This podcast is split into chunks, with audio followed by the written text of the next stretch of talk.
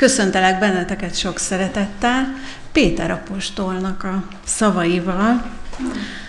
Benneteket, akik ki vannak választva az Atyaisten előre elrendelése szerint, a lélek megszentelő munkája által, az engedelmességre és a Jézus Krisztus vérével való meghintésre.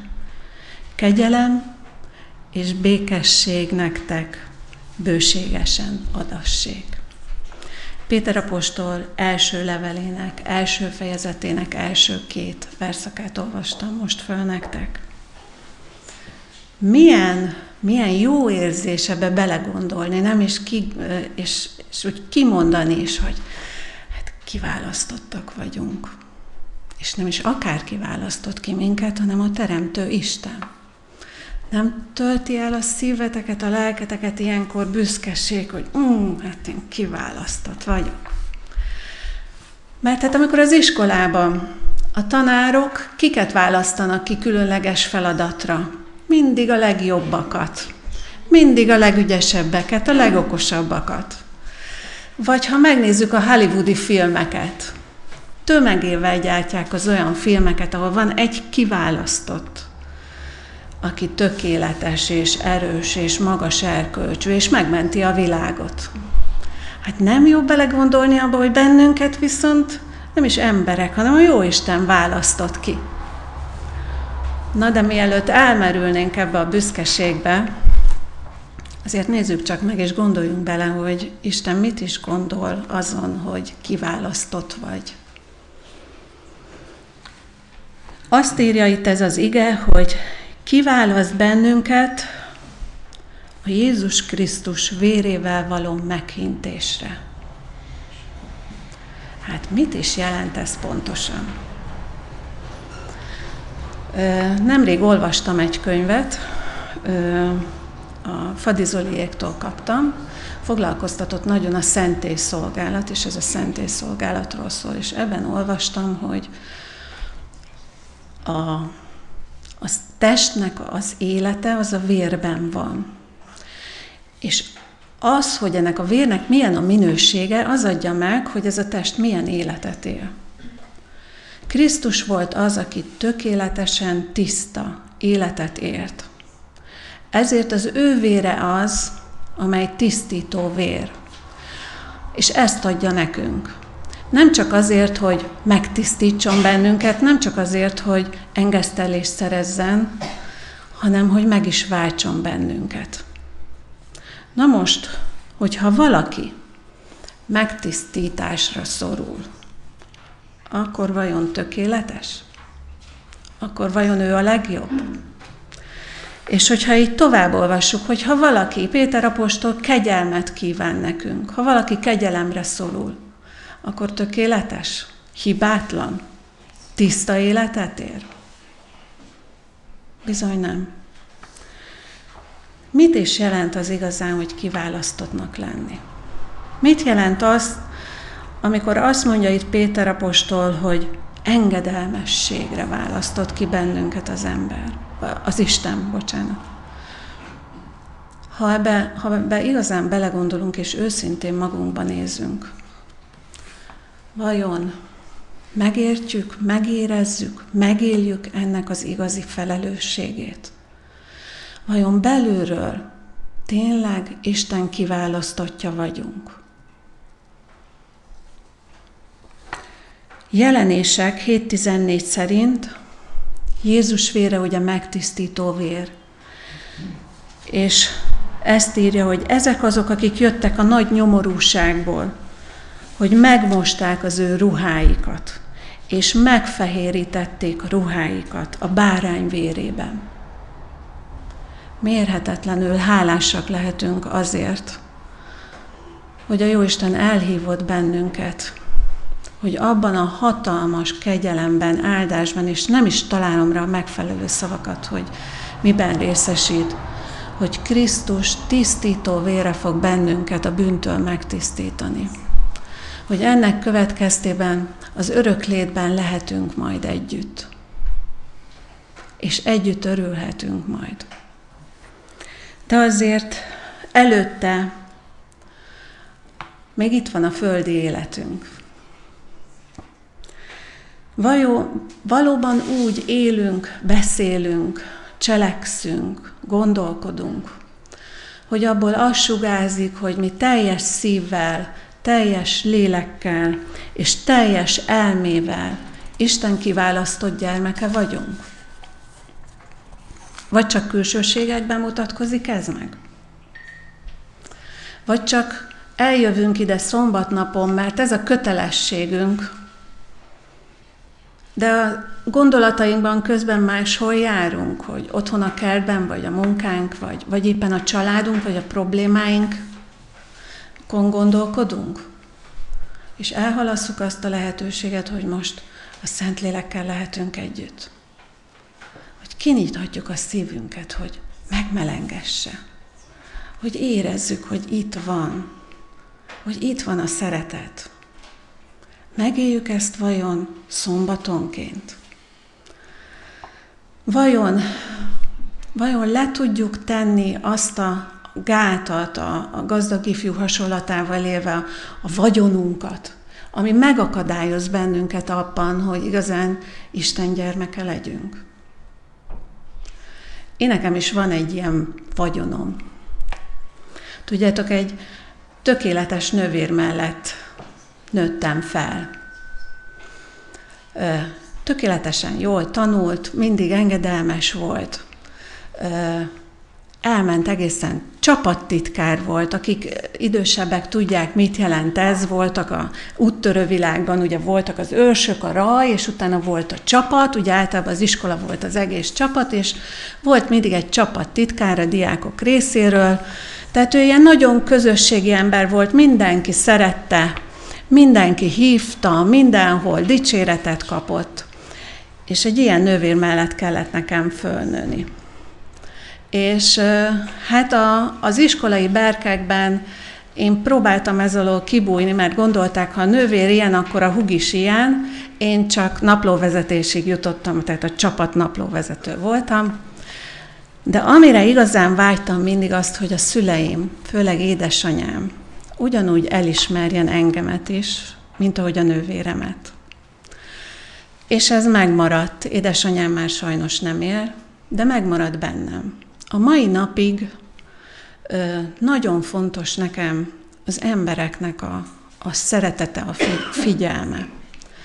És bizony emiatt sokszor ösztönösen belecsúszok olyan helyzetekbe, hogy olyat mondok, vagy olyat teszek, ami az embereknek tetszik, de az atyának nem. És ilyenkor megtagadom őt. Amikor belecsúszok abba a helyzetbe, akkor nem Isten gyermeke vagyok.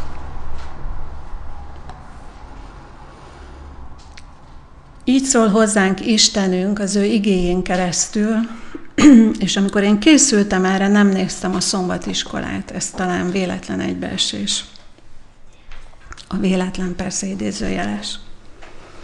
János apostol 4. fejezetének 34.-38. versét olvasom nektek. Az én eledelem az, hogy teljesítsem annak akaratát, aki elküldött engem, és bevégezzem az ő munkáját. Vajon nem ti magatok mondjátok-e, hogy még 4 hónap és jön az aratás? Íme mondom nektek, emeljétek fel szemeiteket, és lássátok meg, hogy a mezők már fehérek az aratásra. Az arató jutalmat kap, és begyűjti a termést az örök életre, hogy együtt örüljön a vető és az arató.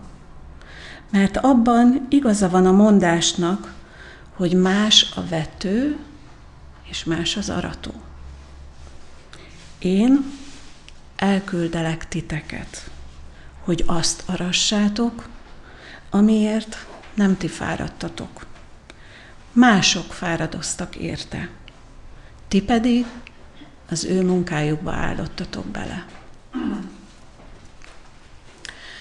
Egy keresztény embernek a legfőbb példaképe Jézus Krisztus, mindannyiunknak. Sokszor föltesszük magunknak a kérdést, hogy vajon ő most mit tenne, hogy cselekedne. És amikor azt mondja Isten, hogy kiválasztottalak engedelmességre, akkor nézzük, hogy Jézus mit tanít erről. Azt mondja, hogy az én eledelem az, hogy teljesítsem annak akaratát, aki elküldött engem. Az eledel, az étek, az a testi létünknek az egyik feltétele a víz és a levegő mellett. Jézus arra tanít bennünket, hogy egy keresztény embernek, a keresztény létének az egyik alapvető feltétele, hogy engedelmes legyen az ő Istenéhez. És akkor még egyszer megkérdezem, hogy gondolkozzatok el rajta. Kiválasztottak vagytok? Az ige erre biztat bennünket. Emeljétek fel szemeiteket, és lássátok meg, hogy a mezők már fehérek az aratásra. Dicsőséges időket élünk. A mai kor sem kevésbé dicsőségesebb, mint az az időszak, mint amikor Jézus itt járt köztünk a földön, és itt élt. Akkor is egy kis csoportot, 12 embert elhívott, és megadta a feladatukat, amire ők engedelmességgel válaszoltak. De vajon akkor, ugye arra kérte őket, hogy menjetek és tegyetek tanítványokká mindeneket, és kereszteljétek meg őket az Atya, Fiú és a Szentlélek nevében. De vajon akkor, amikor Jézus még a sírba feküdt, és a tanítványok a felházban voltak, és keserédesen, kétségbe esetten imádkoztak, mert nem értették, hogy most mi van, akkor vajon gondolták azt, hogy nem kevesebb, mint 2 hónap múlva, vagy nem egészen 2 hónap múlva, 1000-ek fognak megtérni, hogy 1000-ek fognak betöltekezni Szentlélekkel? Vajon akkor, amikor ott fönt imádkoztak, és ebből még semmit nem láttak, akkor eszükbe jutott az a mondás, amit Jézus mondott neki, hogy emeljétek fel szemeteket, mert már fehérek a rétek, a mezők az aratásra.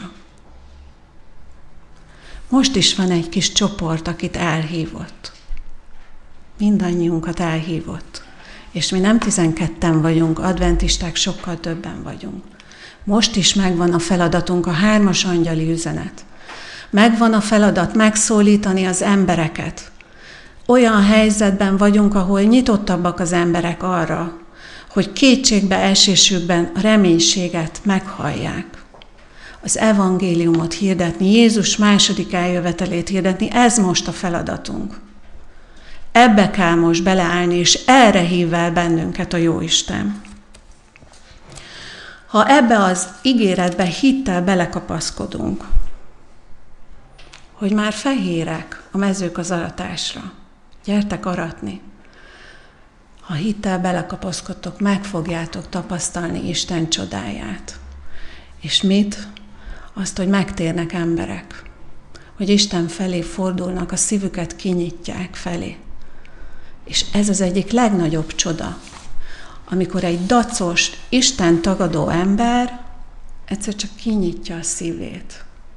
Leborul Isten előtt, és elismeri, hogy ő az Úr. Azt írja tovább az ige, hogy mert abban igaza van a mondásnak, hogy más a vető, és más az arató. Én elküldtelek titeket, hogy azt arassátok, amiért nem ti fáradtatok, más fáradozott érte. Ti pedig az ő munkájukba állottatok bele. Mi nem láthatjuk, hogy a magvető hogy végzi a munkáját. Mi nem látunk bele abba a szférába, ahol angyalok és a Szentlélek dolgozik, vagy a nagy ellenség. De biztosak lehetünk abban, hogy munkálkodnak. Biztosak lehetünk abban, hogy embereket megkeresnek, hogy küzdenek az emberekért. Biztos lehetsz abban, hogy hatalmas küzdelem folyik. Érted? A férjedért, a feleségedért, az anyósodért, édesanyádért, gyerekeidért, akikért imádkozol, és akikért nem imádkozol, azokért is. Istennek minden gyermeke fontos. Hatalmas küzdelem folyik ebben az egészben. És akkor, amikor egy magból egy teljesen kalászos búza lesz, az hatalmas energiát és időt igényel. És nekünk mi a feladatunk? Nekünk csak az a végén, hogy learassuk. Tehát akkor nehéz a feladatunk. Valójában nem nehéz a mi feladatunk. De ne feledjük azt, hogy az aratás is energiát, időt és rászánást igényel. Elsősorban odaszánást. Mert a Jóisten előkészíti az embereket, a nagy munkát elvégzi. De a döntést, az odaszánást helyettetek nem fogja tudni meghozni. Az ószövetségi áldozatok között volt egy egészen égő áldozat. Ez az egészen égő áldozat, vagy áldozás, ez úgy zajlott le, hogy az áldozó először az áldozatra tette a fejét, és tulajdonképpen azonosította önmagát vele. Ez nem bűnért vagy vétekért való áldozat volt. Ezt a bűnért, a vétekért való áldozat után egy önkéntes áldozatként mutatták be. Egészen égő áldozat volt azért, mert az állatot megnyúzták, és úgymond hát a bőrét azt megkapta a pap, a külsőségeket, a beleket, meg a lábakat megmosták, ugye, ami koszos rész, és összeállították szépen ugyanúgy egészbe az állatot, ahogy volt, föltették az oltárra, a vérét a pap körbelocsolta az oltáron, és elégették. Teljesen elégették. Abból senki nem evett, abból senki nem vett semmit. Az mind az Úré volt. És azt írja az ige, hogy kedves illatú volt ez az áldozat az Úrnak, mert önkéntes volt, és már azt fejezte ki, hogy az áldozó teljesen szívből fölajánlja és odaszánja önmagát az Úrnak. Ő, az Úr kiválaszt bennünket, mert látja bennünk a lehetőséget.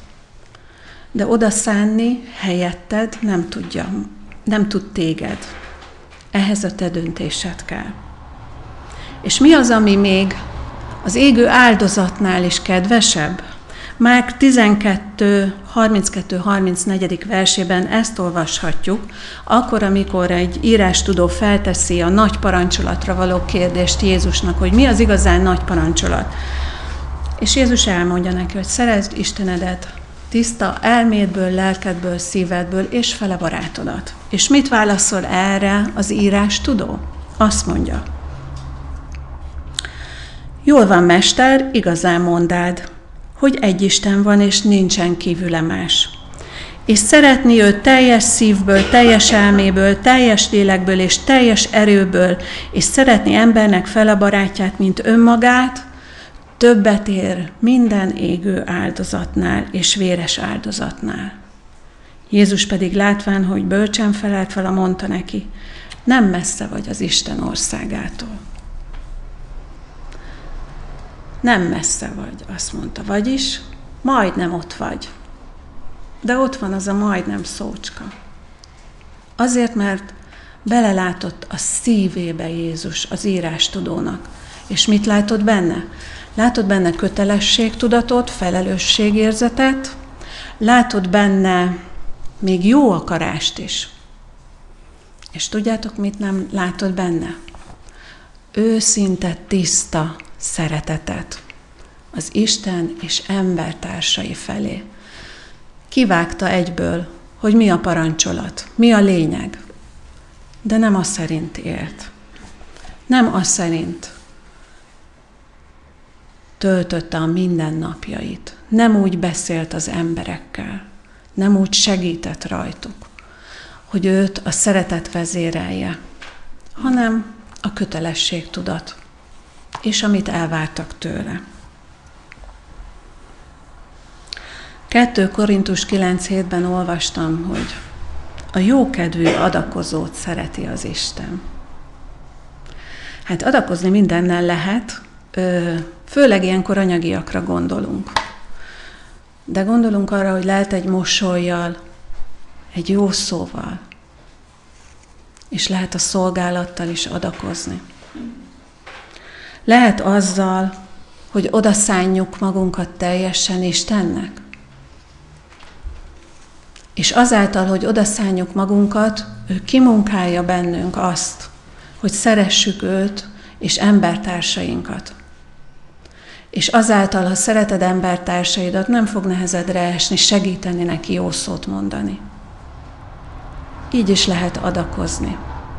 Nem csak anyagiakban lehet adakozni. És Isten azt szereti, hogyha ezt teljes szívből, teljes lélekből teszed. Hogyha teljes odaadással. És ha ezt megteszed, akkor ő formálni fog téged, segíteni fog neked. Kialakít, és felkészít téged egy olyan emberré, mint amilyen Jézus, aki engedelmes volt, és akinek az eledele volt az, hogy engedelmes legyen. Istennek emberekre van szüksége, ahhoz, hogy megszólítson másokat. Benneteket is elhívott, és azt szeretné, hogy jókedvűen gyertek, ne félve, ne rettegve, ne gondolj arra, hogy te erre alkalmatlan vagy, hanem menj oda Istened elé, és mondd, ha hívsz, Uram, megyek, csak tegyél alkalmassá rá. De ha nem vagyok még alkalmas rá, akkor is megyek, és ott leszek. Ha valamit munkának érzel egy szolgálatba, akkor az nem szolgálat. Mert Istenünknek a szolgálat, Istennek adott szolgálat, az mindig jókedvel tölti el az embert. Az könnyedén megy. Örülsz neki, hogy teheted. Jó érzés. És tudjátok miért jó érzés? Mert látjátok a hatását. Ha látod a körülötted lévő embereknek a hatását, akkor teljesen elfelejted azt, hogy korán kellett kelni, hogy fáradoztál, hogy kellemetlenségek voltak. Nem érdekes. Látod azt, hogy ott örülnek az emberek. És ha meglátjuk azt, hogy emberek fognak megtérni, az micsoda öröm lesz. Hát nem lenne jó igazán ezt átélni. Nem lenne jó az emberek megtérését, Isten csodáiba ott lenni, átélni, velük együtt lenni.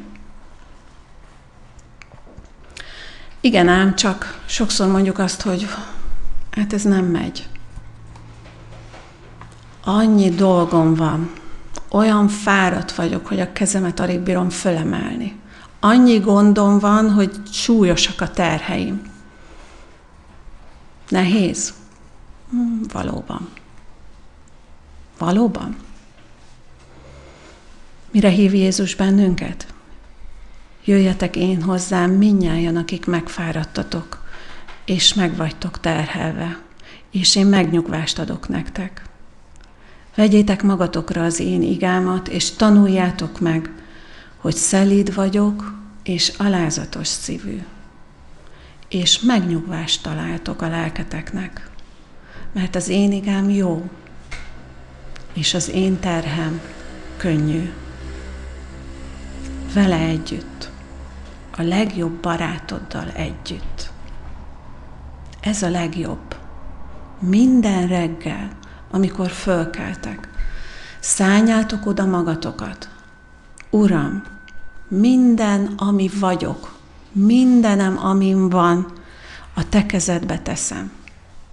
Fogadj el tulajdonodnak, úgy, mint aki egészen a tiéd, mint az égő áldozat. Fogadj el, Uram, és munkálkodj bennem, és munkálkodj általam. Használj fel szolgálatodra.